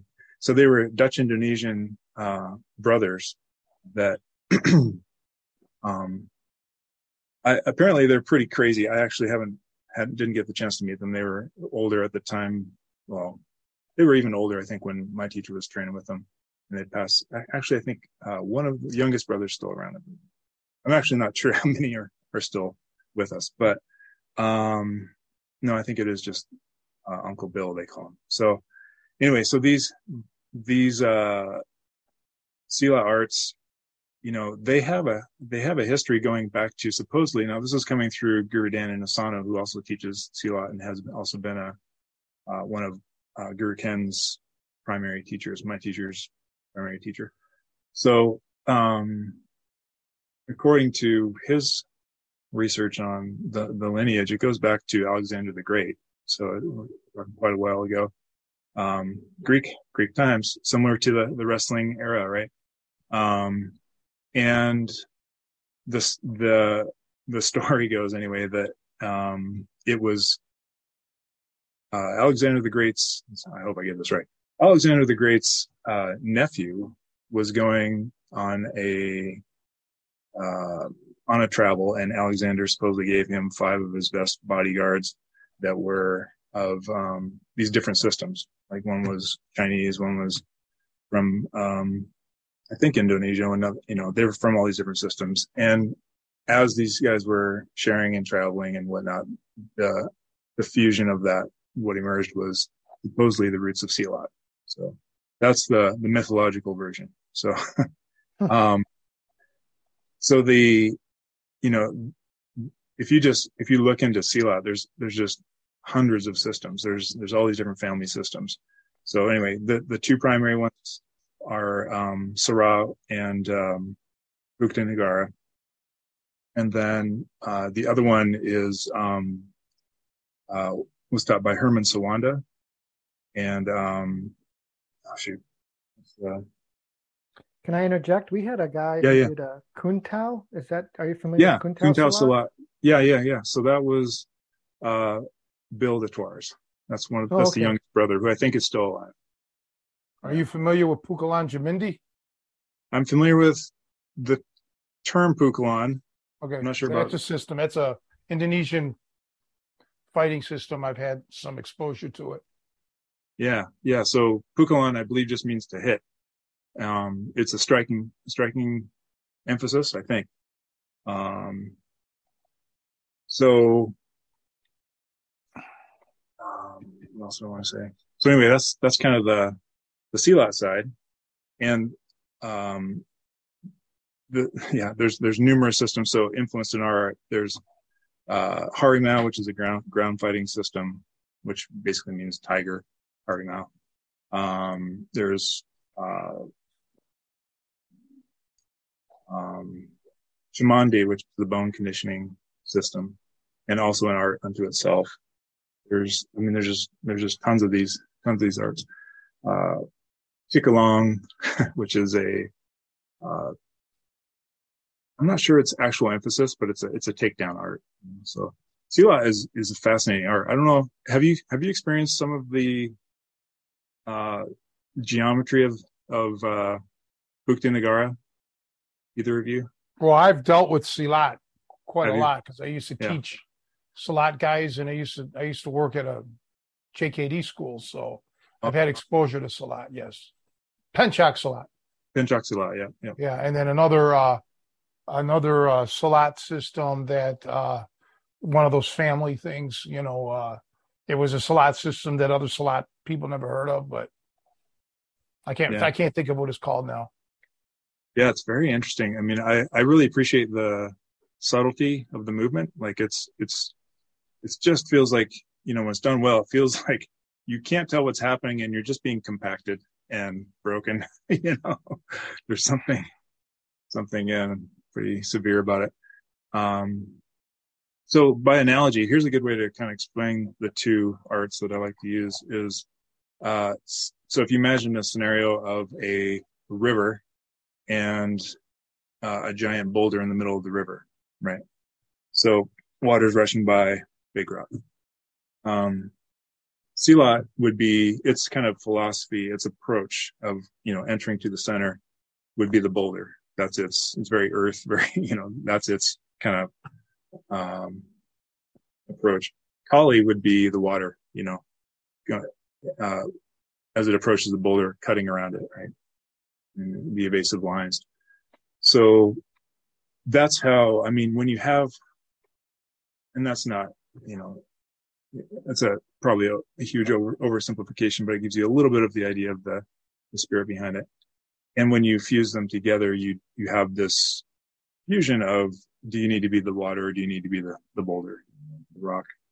And so, so Kali does have a lot of, um, it is edge or weapons focused, but primarily blade focused. So a lot of the, the motion groupings and, and the mindset behind it is oriented around blades.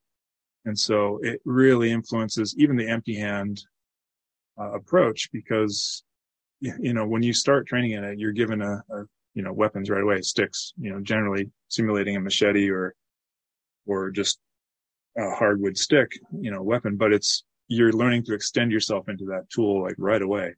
And so you're learning things about ranges right away, you know, and then, um, when you, as you're doing empty hand stuff as well, your, your motion groupings are, are, they're informing each other. So your, your empty hand material and your, your weapon material, you know, it, it's the same but different. So you, you're actually doing the same motions, but the fulfilling slightly different purpose because you know you don't have a knife in your hand, but you're still in, still doing um, a motion that you would train if you you if you had a blade in your hand. If that makes sense. So, um, and that way, it's kind of a simple way to train. It's it's very it's it's um, built kind of redundantly, not boringly, but like very surgical because of the knife.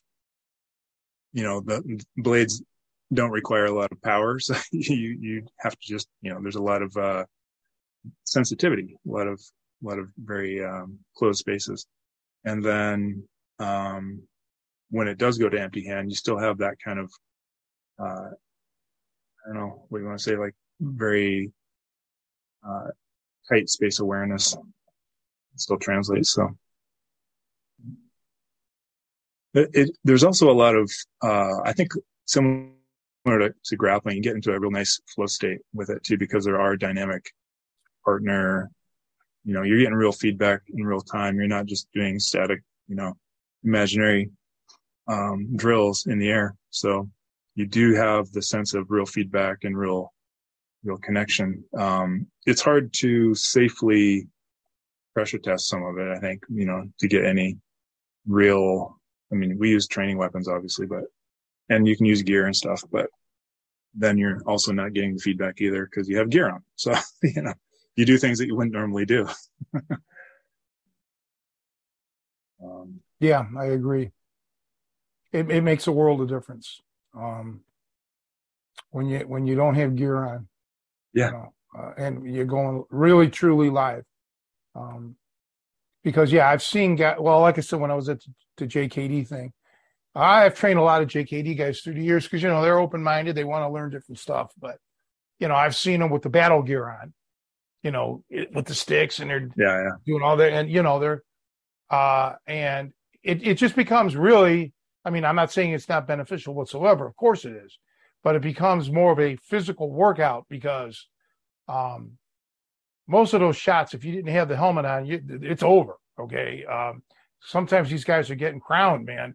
Uh, yeah, yeah, uh, yeah, it's bad. Uh, but yeah, I get it, you know. But and but conversely too, on the other side, like I've seen them spar with magic markers and you know things. Oh, they're they're you know. Oh, I got you. There's a nick.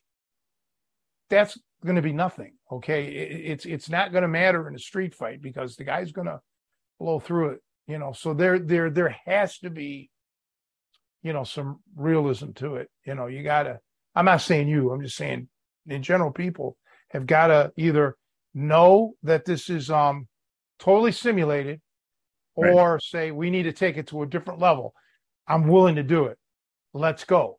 Um, and that's what I did when I was younger. Just put duct tape on a real blade. Okay. And I've gotten stuck and poked and all of that. Um, but I, I had to do it. There was just no other way.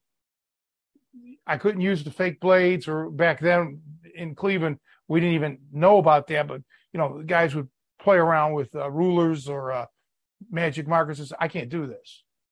We got to go real here. If we get hurt, we get hurt. You know, you're young, you don't care, but you know, because I've been I've been stuck many times in real life in street scenarios. So practicing with a the way they wanted to work it. I said, this isn't, I'm not going to do it. It's a waste of time. Let's go for real or, or go home. That's just how I had to do it. But again, it's because of my background of actually being attacked like that. So, um, and I just hope nobody has to go through it because it sucks. But, uh, yeah, it's just my, my thing. Uh, but uh, you know, again, I, I know a lot of guys just aren't into the self-defense aspect of it. They do it for a workout, they do it for camaraderie, they do it for philosophical reasons, and that's great too. You know, um, like if I go to the gym now, I'm not looking to be, you know, a competitor anymore, lifting, you know, powerlifting. I just want to get a nice workout in, you know, and that's how some people are. They just want to get the workout in. That's fine. What are your thoughts, Joe? Well, I mean, it is a yeah. When it comes to weapons training, it's always uh it'll never be a perfect thing. You, like you said, you can't go completely live because these are death-dealing weapons, you know, and you run out of training partners really quickly. And I know like there's groups like the Dog Brothers where they try and minimalize stuff, um, but even that they only do very rarely because you can't just take that kind of punishment regularly, um, you know, and uh, you know even going you know, I don't know, MMA full contact a lot. I mean, eventually, you know, especially as we're all older gentlemen here, you, you want to retain those brain cells, you know, those hits to those heads add up, you know, and so you've got to balance your health between what you're learning and keeping it real. And it's, it's, it's the hardest with when it comes to weapons. Um, yeah. And you've got to just kind of, I think,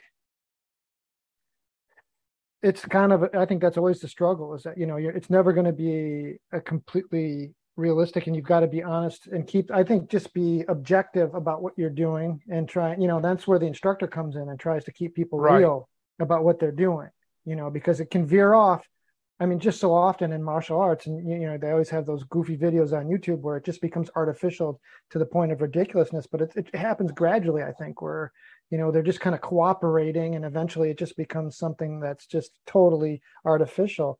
And and it's just kind of i think your training partners and your coaches you all have to kind of keep each other honest and real about it and that's not always the easiest thing to do.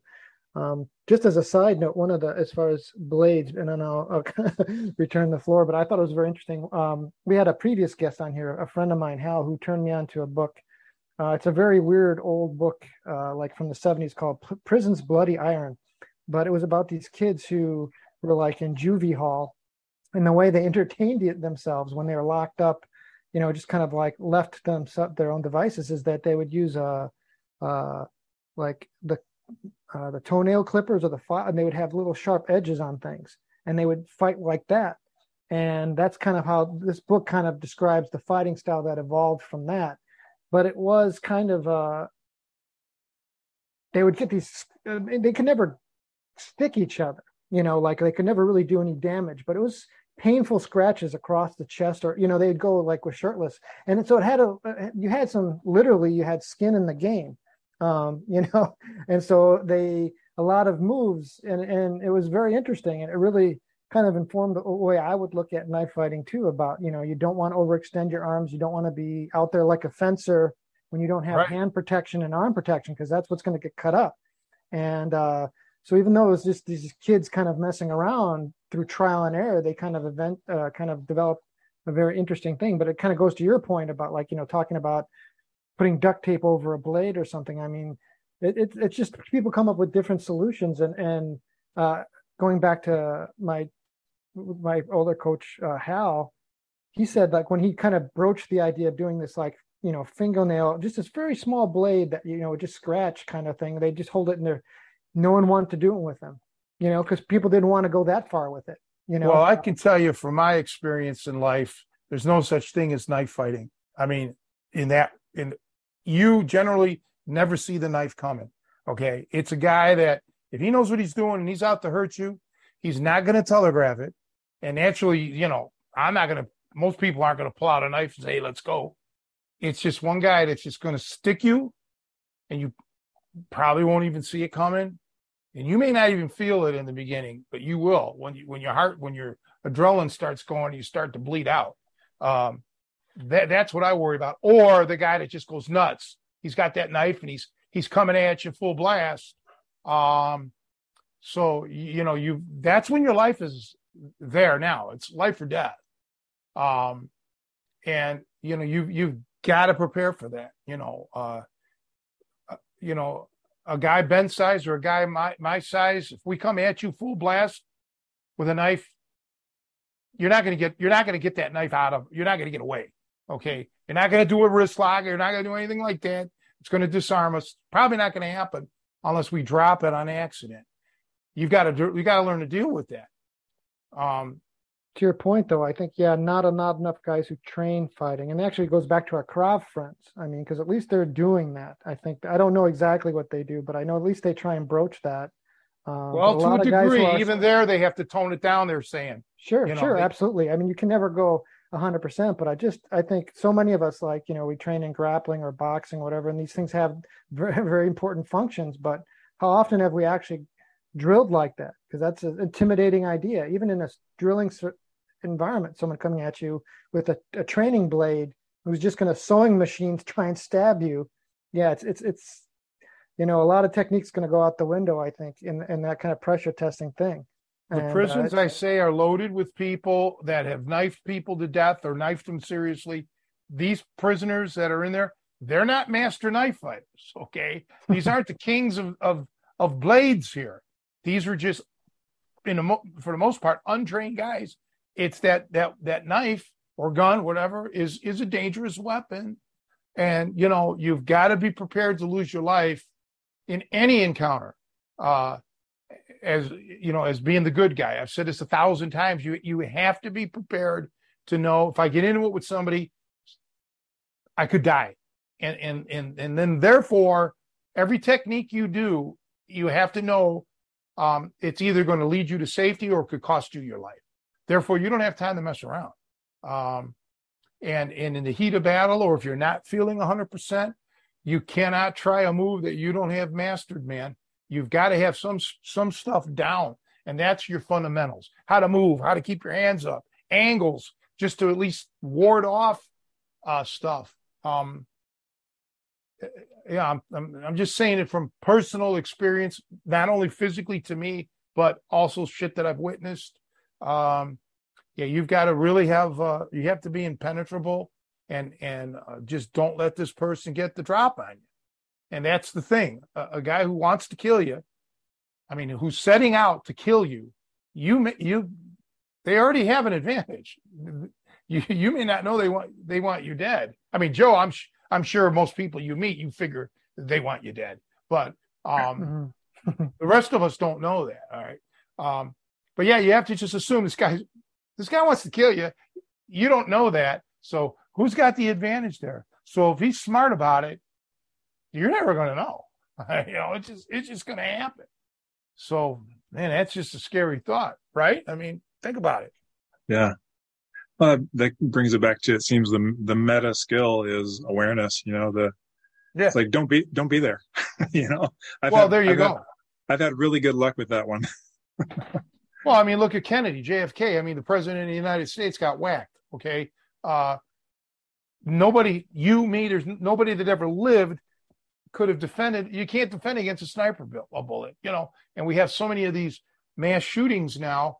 Um, and I'm sure there's going to be some martial art assholes that are going to try to capitalize on this. Like, oh, I got a way to defend against bullets. No, you don't. Um, yeah, the, these are scenarios that, like you just said, you try not to be there. Well, you know, in these cases, yeah, that would have been the greatest thing. But you're there, and there just may be nothing you can do about it. You know, I I don't know. We're not in those scenarios. You know, um, we weren't at Columbine. We we weren't at Uvalde. So we don't know, but there are times when they're just you just don't have a chance. Uh, I've been there, you know, where like when I got shot, I had no chance. I I was uh, I don't know 15 feet away, and I saw I had just a split second at 15 feet away. I looked up and there it was, and boom, you know, um, that's how quick it happens. No defense. Yeah. So you know how that goes. You know, that's that's just how it happens so many times in in real life. And I, I think people get conditioned by the movies um, or what they read. Um, there that oh yeah, I can survive this or that. Yeah, maybe, but there there's really there are chances that you just won't. And I tell my friend Scott, who's been on this show, um, you know, things have been tense out here lately for everybody, it seems. And you know, he's I'm like Scott, you can't be mouthing off to these people in cars, these uh on the highway because uh, road rage, you don't know, and he's in no shape. He's he's he's got bad health. He's in no condition to defend himself against anything. So you know, you got to avoid it. You know, just just blow it off. Um, but yeah, being smart and not looking for trouble and uh, like I said, yeah, I mean, it's to your point. I mean, there are certain things you cannot defend against, and the only way you can defend of it is to prevent it or be aware it's going to be happening and trying. And that's just something we all have to work on constantly because awareness is never 100% perfect. So you've got to keep working on keeping. I mean, that's something I think that I, that's I'm very lacking, and I'm very introverted. I'm very in my head, and now I have a cell phone. So I, I, I think you know, training with you and training at tracker school, I'm constantly trying to remind myself to vary my vision, go into wide angle vision, and be out, be outside, and pay attention. Who's behind me? You know, I mean, if I if you're going to have a chance in those scenarios, that's going to be it. You know, to see trouble before it's before it happens. So, um, well, you're at an disadvantage because you're generally a very positive guy. Okay, you always look on the bright side, whereas I always look on the absolute worst side. Okay, so you know, even in things that aren't like, you know, us, when you and I talk about just not even fighting things, you know, oh, you always take the bright side. And I'm like, no, Joe, the bright side rarely happens. It's a lot of bullshit all the time. So um, that's the one thing I wish you would work on is just go go one day, just try it one day, expecting everything to be the worst it could possibly be, right? And just look at it from that perspective because one of these days it's going to really be like that it's going to be a bad day, and and you can't. You're not going to be able to put a positive spin on it. You know, it's, shit's just going to go downhill. So you got. You got. You should. You see me as a as this big optimist, but you should have my therapist on the show, and they'd they'd say otherwise. But well, yeah, that'll be a four part episode, I'm sure. But your therapist, yeah, that would be. Um, but really no, the I, meds. I, it's the meds talking, Tony. Well, speaking of that, I actually had my friend Scott. I gave him a I, years when I was living out here. I was studying psychology. I, I used to mention this on when I would do my um, shows, and uh, and I quit when I was going through my divorce. And uh, anyway, Scott's going That's a crash course. Yeah. No, I mean it's still ongoing. I still get emails, but I just I don't. Um, but anyway, I, I told Scott, you need to reach out to this guy. He's a psychologist, and Scott's been seeing him now for three weeks, which is uh, really good. I'll I'll give a plug to the guy. His name is Dr. Tim Hayes. He's in um, Crystal Lake out here. Uh, I, I actually appeared at well, not appeared, but I was on his radio show years ago. Um, yeah, he's a good good guy. Uh, very um, you know, he's a doctor. He started off as a uh, not a corrections officer, like a no, not a parole officer. What do you call that when you're uh, I, I can't think of the term. You know, my memory doesn't work too well. Like when you help people, um, like a social like worker, sort of something like that. Yeah. And then he delved into the. Uh, he went to school, med school, and you know, but, but yeah, you know, th- that's a lot of people too do need to talk to to to a therapist, not just anyone though, somebody who's you know experienced. If you have hangups or phobias, um, because violence happens normally close to home or actually in the house. That's where the, most of the violence in the in the country actually happens. You know, um, with a spouse or a family member or something. Believe it or not. Um, but even outside of that, things tend to happen around where you live, and violence is happening everywhere. So uh, you can't just bury your head in the sand you were mentioning Joe about six months ago on the show. A friend of yours got assaulted. Somebody from the uh, yeah yeah when we are talking about the road rage yeah, yeah. and it and um yeah and I, I, I thought a lot about how I train and how I need to incorporate it. But yeah, he just got exactly kind of the very much like what Scott's uh, flirting with, you know, or like uh, tempting disaster there. But you get into some altercation on the road and you don't know who's out there, what's what's going on with them. You know, they they may have just been you might have just gotten the wrong person who's been looking for someone to hurt, and he and this guy was not an athlete or a fighter by any stretch of the imagination. He's an older guy, and uh, you know, I don't remember exactly what transpired, but it was just something kind of petty, and someone threw like a cup of coffee at his car, and he was upset enough that he pulled over. What was a mistake because you know, instead of letting it go, or like we talked about, okay, now it's time to drive to the police station, you know, not try and handle this, know your limitations. And even if, like I say, you know, all of us on this podcast here have had some level of training, doesn't mean the guy isn't packing. You know, uh, you know, this is the United States, and you've got to kind of make some assumptions there for your own safety. And, and uh, but yeah, guy kind of came up and was armed and kind of clubbed him severely with something. He was badly damaged by it, and he's lucky to be alive. Um, the guy could have killed him. And Did they catch the guy? I don't know. I don't know. I don't think so because I don't think he. Um, when I, you know, we didn't want to push the guy too much. He was he was one of the instructors in our EMT class. Um, but I won't go further. But you know, it didn't seem like he got much information. You know, like this went down kind of quickly. He was assaulted, lost consciousness. You know, was ended up in the ER. Um, and you know and you could see it was kind of a very brutal attack and it was just it was like i said to me it's one of those uh, tragic reminders of how quickly things can escalate into a life-threatening situation and like you said if someone's coming at you with a weapon you know it's it's not uh it's not like the fight in uh I don't know, uh, rebel without a cause, you know, where they're throwing the knife back and forth. It's just, it's, it's, you know, it's. I think that's West Side Story, but no, that's some dancing too. Yeah, if the dancing's involved, it's West Side Story. But um, well, Rita Moreno, I wouldn't mind have been involved with her. She was always an attractive lady. Yeah, I, I she gets my endorsement as well. So, um, but anyways, yes. So I was thinking very much of that when you said Scott because, um, yeah, uh, people like I said, this guy did not. He was an older man. Uh, you know, so this was not some kind of someone who was looking to pick a fight with someone who was big and tough. They were looking for a victim to vent their anger on someone who you know was and they found him and it was it was really really unfortunate upsetting. And to my knowledge yeah i don't know if there was any uh, legal justice with that. So um, yeah just a, a, word of warning to anybody out there especially on the road. Uh, and, you know these are, these can be tough times for people. We're going through some financial stuff which makes it escalate things even more. People are having bad times and they're they're carrying a lot of bad angry energy with them. And you don't know if you're going to be the person to break the camel's back. So I mean, obviously, you got to do what you got to do to defend your family and protect things, but be, don't be dumb and provoke something because you don't know what's on the other end. So Well, I'd like to get Ben out here. If you're ever in Chicagoland or uh, just come out, just come and visit. You know, um, Awesome.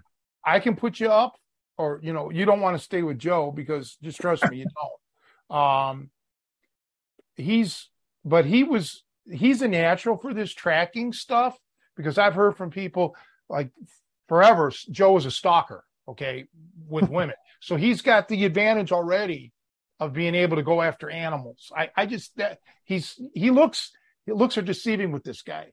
But it would be great to have you out for real, and we could hang out, talk more, and exchange ideas and that would be tech- awesome. Neat, yeah, swap, Yeah. swap techniques and shit. Real privilege. Um, yeah. I, uh, I'm very, uh, I looked into your stuff a little bit, Tony, and, um, I've, I've had a little bit of familiarity with catch and I'm very, I'm, I'm, um, inspired and want to, uh, you might get a new student. So Hey, Stoked. that would be awesome. That'd be that, that would be that would be great. Yeah, b- b- you know, but I I I want to pick your brain because I respect your knowledge and um, you know, that's again, it's part of growth. you know, uh, you know, and I'm going to hopefully grow until I die, and you as well, and Joe and everybody listening. you're never, you got to keep learning, or or you know, whatever it is, whatever term you want to use. Um, but your philosophy that you were talking about earlier today, we're on the same page. Uh, as a matter of fact, I've learned, I've used your terms on here on this show. I've said for, before, you got to learn how to learn, Mm. and and that's the big And, and you know, to make it like really quick here, because I know we're running out of time. But like from a, a look, we'll use catch wrestling as an, as an example. From a marketing standpoint, you might have a guy say, "I know a thousand holds." Okay, well, you don't. But what I try to teach people is if I show you top wrist lock, if I show you double wrist lock, if I show you front face lock, if I show you stopper toe hold or something, that that might might sound like four different moves. It's the same move. All the body mechanics are the same. And you if you if you learn how to learn, you'll see the similarities instantly. Uh, just like music, you have what's called an enharmonic equivalent. A C sixth chord, well, an A minor seventh is the same chord, it- just the root of the bass is different. So they're shortcuts. But I hate to use that term shortcuts because it sounds like you're cheating. Right. But but you hit it on it. Learn how to learn. If you know how to learn, you you instinctively know to look for patterns in whatever the thing is that you're learning. Because everything in the world is pretty much math based. You'll figure out the patterns, and then all of a sudden, man, you're like you're you're making leaps and bounds progress. Um, Yep. But yeah, please keep in touch or keep in touch with Joe. Um, and yeah, and uh, yeah, we'd love to have you out. And now Joe and I live about an hour apart, so it doesn't matter. Um, Cool. You can hang, you can hang out with both of us. You, you uh, Joe's closer to the city, where I'm closer to where, you, where what you would like, more nature. There's actually a place not that far from here where you can go hiking. Um, uh, Glacial Park. It'd be cool, but you know, Awesome. it'd be ni- yeah, it'd be nice to nice to have you because um, yeah, it's just good. To, it's always great to meet nice people. Yeah. So you know, and I like when Joe really travels. appreciate it. No, it's just you know because I'm a people person, and like when Joe travels, you know, I love it when he's just not here. You know, and and when he comes back, no, I get sad. You know, words hurt, Tony. Well, no, I'm toughing you up. This is remember, don't put a positive spin on this. You got to start thinking I'm coming with the nasties. All right. Well, listen, we're going to have to wrap it up. My goodness, because we've been on uh, almost two hours. This is a long. Okay. This has been great. We have to have you, no matter what, coming out or not coming out. We have to have you back on the show. For Um. Anytime. and- Appreciate and- the opportunity. and let's make the next show all about strategies on fighting, street fighting. Um, but Joe, uh, I really don't have much parting thoughts because I have nothing coming up until the seminar, so we could talk about that later. But I was going to say, is- let's have uh, Ben plug his plug your Yeah. school, plug the upcoming um, workshop. So everybody, just as a reminder, we talked about it again, but yeah, kind of Sure. lay it on us. So thank you for that. Um, tribaledge.life is my website. That's kind of the general umbrella school for everything. And then inside of that, uh, part of that, our dojo is called Hero Lab. And it's just, um, that's where we do the, uh, awareness movement, martial art tactics, uh, ethical training stuff. And, uh, the program coming up is the protector course. Um, it's from the fourth to the 10th. It's a week long. Food is included and uh, you can find information for that on our website tribaledge.life. So great to, uh, we love working with. In the, the put that in the, the, the on, on the YouTube channel. Yeah, the links will be below Yeah. for whoever. Yeah, Awesome. watching. Well, thank thank you guys for sharing that. Yeah, appreciate it, man. Oh no, anything we can do to help. No, please, you know, feel free. But yeah, thanks, thanks for having uh, for being here, and hope we hope to see you. Right on. Yeah, no, All right, you yeah. take care. Thanks for making the Take time. It care. was a great See you. conversation. Yeah, All right. thank you, Joe. Thanks for reaching out. No problem. All right. Goodbye, guys. Bye bye. Bye bye. Thank